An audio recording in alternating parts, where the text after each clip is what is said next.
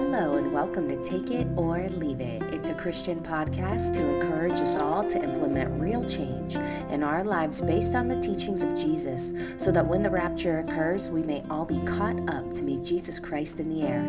It's about spreading the gospel of Jesus Christ, our Savior and Lord. I'm your host, Maddison Santiago. Welcome back to Take It or Leave It. I am so happy to be here with you today. Thank you so much for tuning in. Today, before we dive into our lesson, I would like to start you off with an encouragement. I want to take you to 1 Corinthians chapter 10, verses 12 to 14, and it says, Therefore, let him who thinks he stands take heed lest he fall. No temptation has overtaken you except such as is common to man.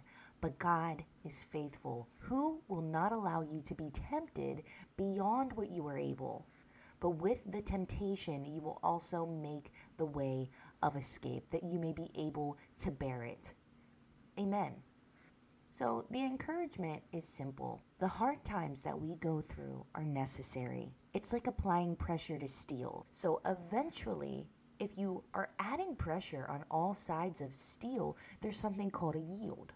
So the yield of steel, which is the point in which it starts to deform due to all of the stress being caused to the material itself from all of the pressure, the yield will actually increase so it can bear more. So if you put all the pressure on the steel, all around it from all sides, and then you release it, even though that pressure is released, that material now has an increased yield. So that steel can now bear more load, it can bear more stress. You and I, just like the verse said in 1 Corinthians chapter 10 verses 12 to 14 which we read earlier, you and I can bear more after we have endured something in life. And God made us this way. Amen. Amen. So when we are tempted in life, because we will be tempted, when we are tempted in life, we can escape it Yes, we endure it, but we can bear it. We become strong and we bear it, and we do not submit to the temptation. Why? Because we serve God. We serve a great God who gives people hope and prosperity. Our God worries for us about our needs in life so that we can worry about the things of God in His righteousness. Amen. Surely we will experience the promises of God when we serve Him and we seek Him first. Okay? Children of God work hard for the kingdom. And because we work hard for the kingdom, we don't have to work hard for our needs in life, our basic needs in life. How do we pay our bills? What are we going to eat? What are we going to wear? No, the Lord makes it happen. Does Jesus not see the sparrow and water the lilies? How much more for you and me? Amen. This is our choice. It's our choice to receive the promises of God based on how we live, because those promises are not for everyone, just for those who are seriously serving. Amen. Amen. So, again, today we are taking a break from discussing spiritual warfare, the armor of God, the righteousness of God, because we have celebrated the Pentecost this past Sunday. This is the seventh Sunday after the resurrection of Jesus. So I want to take an opportunity today uh, to revisit this teaching and to ensure that we are all aware of what this day really means and how critical it is to humanity. Amen? So let's read. I want to start in Acts chapter 1. Do you know who wrote Acts chapter 1? It's Luke. So it's not Paul. Paul wrote a lot of the Bible, but this was written by Luke. And I just want to point out that Luke was a physician. He was a doctor, and that's prestigious. And you don't have to be a fisherman or someone without education to serve God with your entire life. You can be a CEO or you can be the president. Luke was a physician, so this is what Luke writes in Acts chapter 1. And I'm going to go ahead and read quickly through verses 1 to 12. And it says, The former account I made, O Theophilus, of all that Jesus began both to do and teach until the day in which he was taken up And he, through the Holy Spirit, had given commandments to the apostles whom he had chosen, to whom he also presented himself alive after his suffering by many infallible proofs, being seen by them during 40 days in speaking of the things pertaining to the kingdom of God. Verse 4 as being assembled together with them, he, so this is Jesus, he commanded them not to depart from Jerusalem, but to wait for the promise of the Father, which, he said, you have heard from me. For John truly baptized with water, but you shall be baptized with the Holy Spirit not many days from now. Therefore, when they had come together, they asked him, saying, Lord, will you at this time restore the kingdom of Israel? And he said to them, It is not for you to know times and seasons which the Father has put his own authority, but you shall receive power when the Holy Spirit has come upon you, and you shall be witnesses to me in Jerusalem, in all Judea, in Samaria, and to the ends of the earth. Okay, so now Jesus ascends into heaven. He's made this promise to the disciples. Verse 9 Now, when he had spoken these things while they watched, he was taken up, and a cloud received him out of their sight.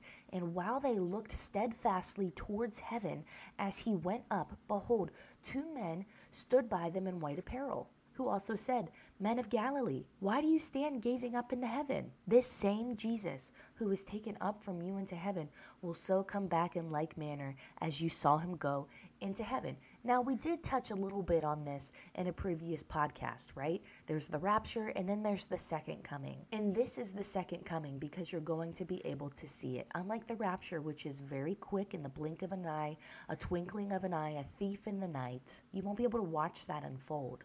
This you can watch unfold. Amen. Verse 12 Then they returned. So the disciples returned to Jerusalem from the mount called Olivet, which is near Jerusalem, a Sabbath day's journey. So it's interesting here because the disciples, the apostles, right, they were walking on a Sabbath day's journey. Now, they're not supposed to be working on a Sabbath. But the disciples were walking, they were moving, they weren't resting because Jesus said so. Okay? That's the difference. Jesus said so. They were not under the law. Jesus said so. They had kingdom work to do.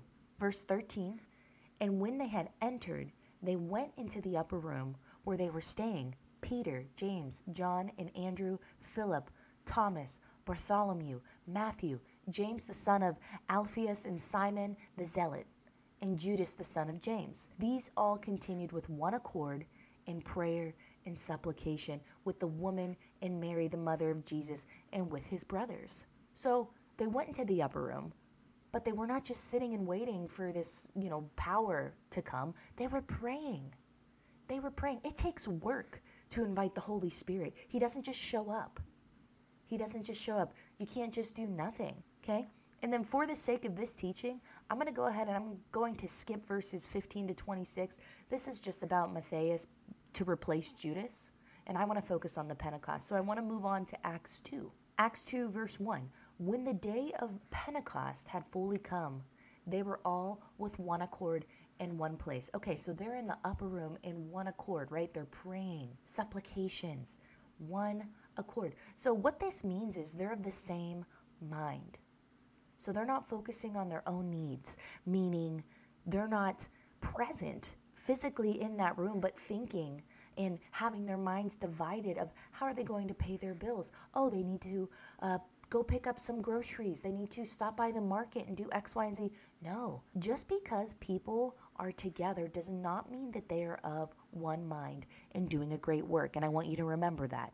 Okay, the world might say, hey, great things are happening here. Jesus is here. Come see the Christ here. But beware, beware. Every person must agree if you are not, you will fail spiritually, okay? You will fail spiritually. It's better to stay home than to show up distracted and not focus on the fight that is right in front of you. You know, there's a story in the Bible where there were many soldiers, their minds were on their wives and their families at home, and they were sent home. God sent them home.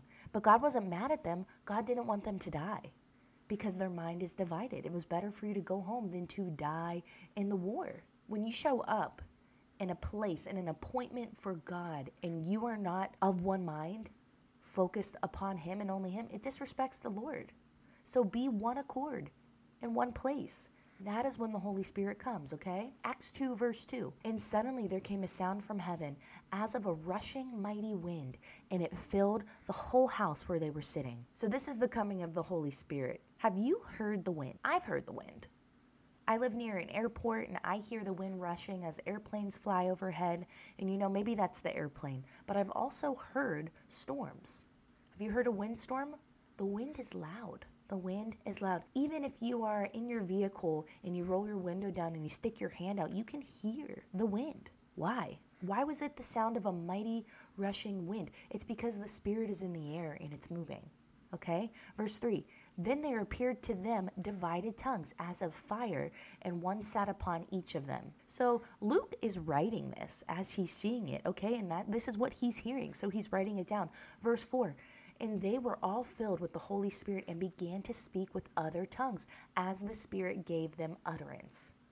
Okay, so it's not them deciding, oh, I'm going to speak a different language. No, it's the Holy Spirit giving them a new utterance, a language, right? And each person had their own.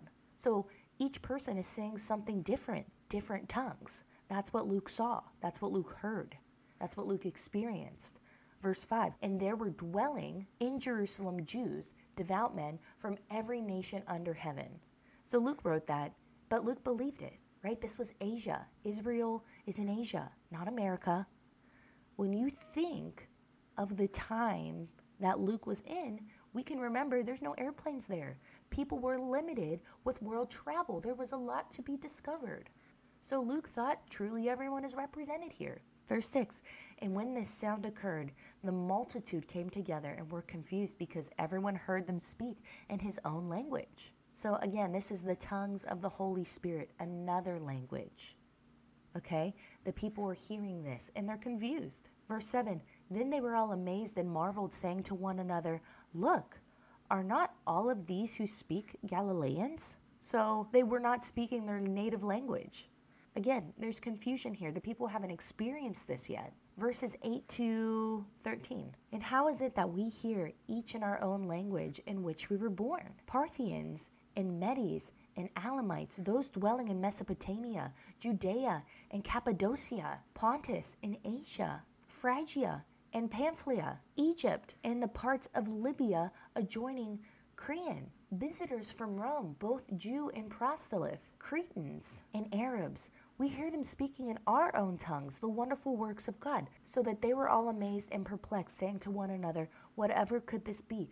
So, what we just read here is confirmation that Luke was hearing all of these people who represent different nations that spoke different languages, they were all speaking the same language now, okay? They were all speaking Galilean. They said, We hear them speaking in our own tongues, the wonderful works of God. And this is true.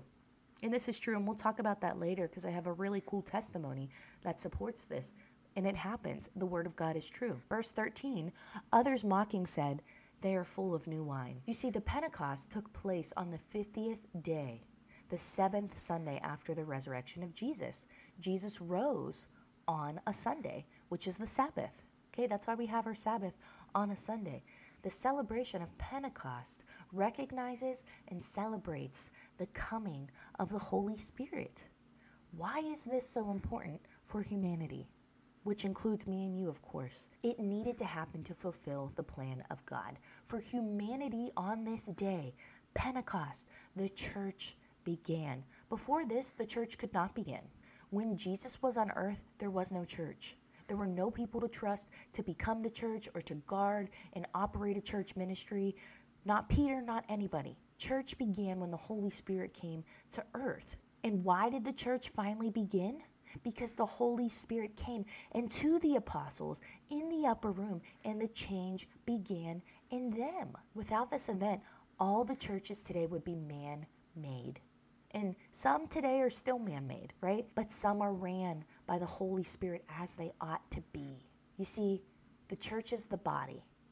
That's why you hear a lot the body of Christ. The church is the body, and Jesus is the head. The church itself are Jesus's people, people for Jesus. It's a church by Jesus. Okay? And in Matthew 16, verse 18, it says, And I also say to you that you are Peter, and on this rock I will build my church, and the gates of Hades shall not prevail against it. So this is confirmation, right? It says my church. That's a capital M in Matthew 16, verse 18. Jesus is saying, Build my church.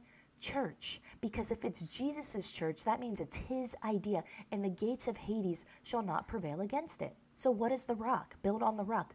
Build on the Word of God. That is your foundation. If it's not on the Word of God, it's going to fall. It will not be successful. If you build on the rock, you are a wise builder, the Bible tells us. And it also mentions the gates of Hades or the gates of hell.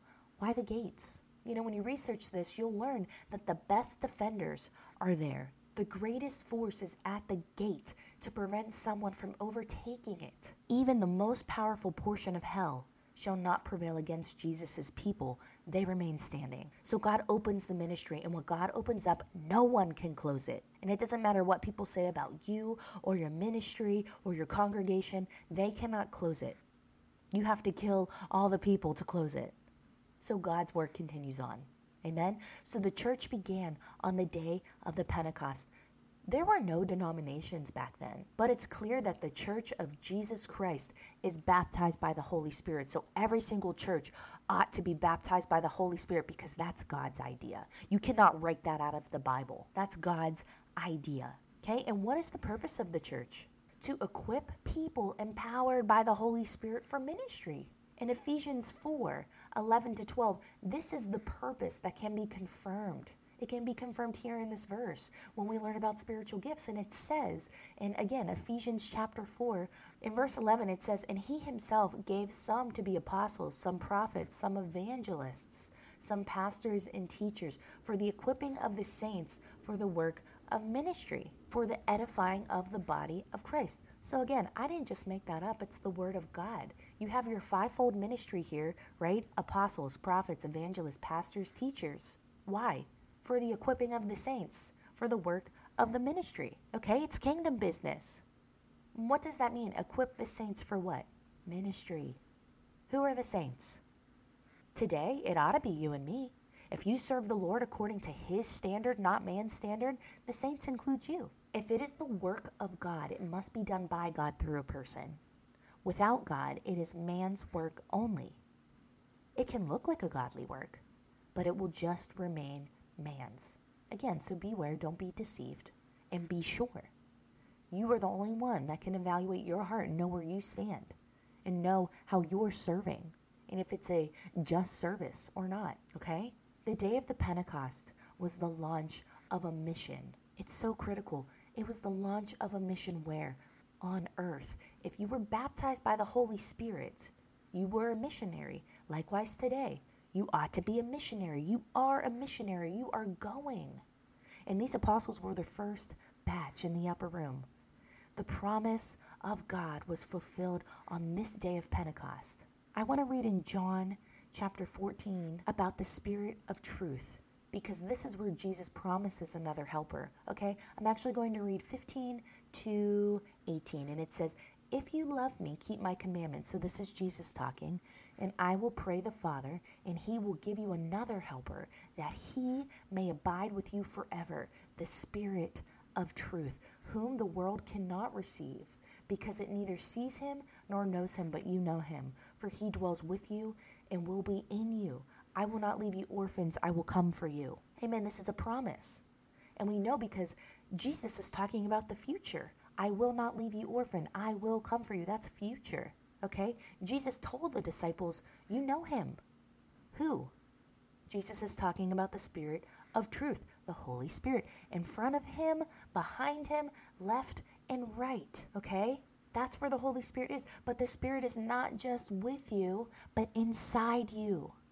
He will do what Jesus said. Jesus was talking about the Holy Spirit. So the promise that the Holy Spirit would be inside happened on the day of Pentecost. Okay, that's what Luke is witnessing. That's what Luke is writing down in Acts. Why did this happen? Because Jesus is the promise keeper. Jesus is, and he always will be. And this is a real feeling by God. This isn't a man made feeling. This isn't goosebumps. Right? There's many churches today trying to give people goosebumps. This is not goosebumps. This is a for sure thing. When you are baptized by the Holy Spirit, you are not guessing. It is felt. It is experienced like a mighty rushing wind. And we read that people even saw the result of the disciples and thought they were drunk. Why? Why did they say that? Because they themselves did not experience it. What happened to the disciples when they were baptized? Let's revisit that. So many people witnessed it. They saw the coming of the Holy Spirit. It's like being electrocuted. Have you ever been electrocuted? I have not. But if you haven't, you can never talk about your experience. Why? Because you didn't have one. With the coming of the Holy Spirit and the Holy Spirit baptism, did Jesus tell the disciples, okay, the Holy Spirit is coming, bring your coat, it's going to be chilly, there's this mighty rushing wind, bring your earplugs, it's going to be loud, don't be concerned if you start speaking a different language. No. Jesus didn't give them all of these warnings. The people just experienced it. It was raw, it was uncontrollable, right? They just endured it and they had the experience. The Holy Spirit overcame the people in the upper room, and the people just flowed with the Holy Spirit. Okay, they flowed with the Holy Spirit, really experiencing Him. This is a moment on display. It manifested in front of others, like a water baptism, right? A water baptism should happen in front of many if it's done according to the standard of Jesus. Likewise, the Holy Spirit can come in front of many, and there can be tongues in front of many. And that's okay, it's God's idea. Just flow with it, welcome it. So we know there are tongues. It's clear. But beware, the demons speak tongues too. You can practice tongues so that they sound just right and to make it sound like it's from God, and that's blasphemous. You know, I have this secondhand testimony that I've never forgotten. I don't have one personally, but it does not take away from this testimony. So, my pastor actually shared with me there was a time where they traveled to Argentina. My pastor is Filipino, so he speaks a language called Tagalog. He speaks many languages, but Tagalog is his original native language. But they're in Argentina where they speak Spanish. Okay, so they're not around other Filipinos speaking Tagalog. So when they prayed over this woman and the Holy Spirit came upon her, she began speaking in Tagalog, saying, I love you, God. I love you, God, but in Tagalog. She didn't know Tagalog. She was speaking in a foreign language that was given to her. The utterance was given to her by the Holy Spirit. And of course, my pastor was there to come over and confirm hey, I know what she's saying. That's my language, right? And God has a sense of humor because that language could only be understood by those ministering to her. Amen. Wouldn't that be so amazing to witness? I have faith that I'm going to witness that, and I hope you do too. Amen. So, what is the evidence of the receipt of the Holy Spirit? So, with what we read, we know that the Holy Spirit came to the disciples like a mighty rushing wind. We know that they spoke in tongues, and they showed themselves to the public after this, which needs to be noted. They revealed that they served Jesus. They no longer had to hide from the persecution of the Jews. They were unstoppable. They became the people who would not fall to the gates of Hades, and they did not fear man who can kill the body, but they feared the one who can kill the body and cast their soul into hell. They were living according to the one who had all authority, Jesus. Even the professor of Apostle Paul told the Jews, Touch them not. If this is God, you're going to be against God Himself. So just let them do what they want to do. Amen? You know, in closing, those who are baptized in the Holy Spirit, they pour their lives to Jesus. It's natural to do that. You have a burning desire to do that. What do I mean by that? They serve Jesus unto righteousness. They want to be clean before Him. They want to implement every word, every word of God into their lives. How do those who are baptized by the Holy Spirit do this? They have the power to do this because they are baptized and equipped by the Holy Spirit. That's the power that you and I both need. Those who are baptized are steadfast in the Lord, focused on Him, devoted to Him constantly, not just on Sundays, every day. Every day, whether the door is open or closed, people can see you or not, constant. Are you this way? Many today are ashamed to be Christians out of fear of ridicule from family, from friends. Therefore, they don't say anything. They're ashamed. They are not saved. The Holy Spirit is the guide that we all need. Without Him as our guide, we're not going to be able to navigate on our own. When you serve with power from the Holy Spirit, you will seek first the kingdom of God and you will increase in spirit and decrease in this world. Remember, people of God, we are living in this world, but we are not of the world. We have a much higher calling. We have a much higher calling to serve Jesus with everything that we have.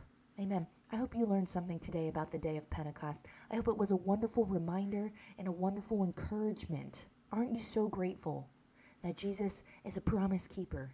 He didn't leave us orphan, He sent us a helper that is here with us today. We can do it with Jesus. Amen. Amen. Thank you so much. This is Take It or Leave It. God bless you all.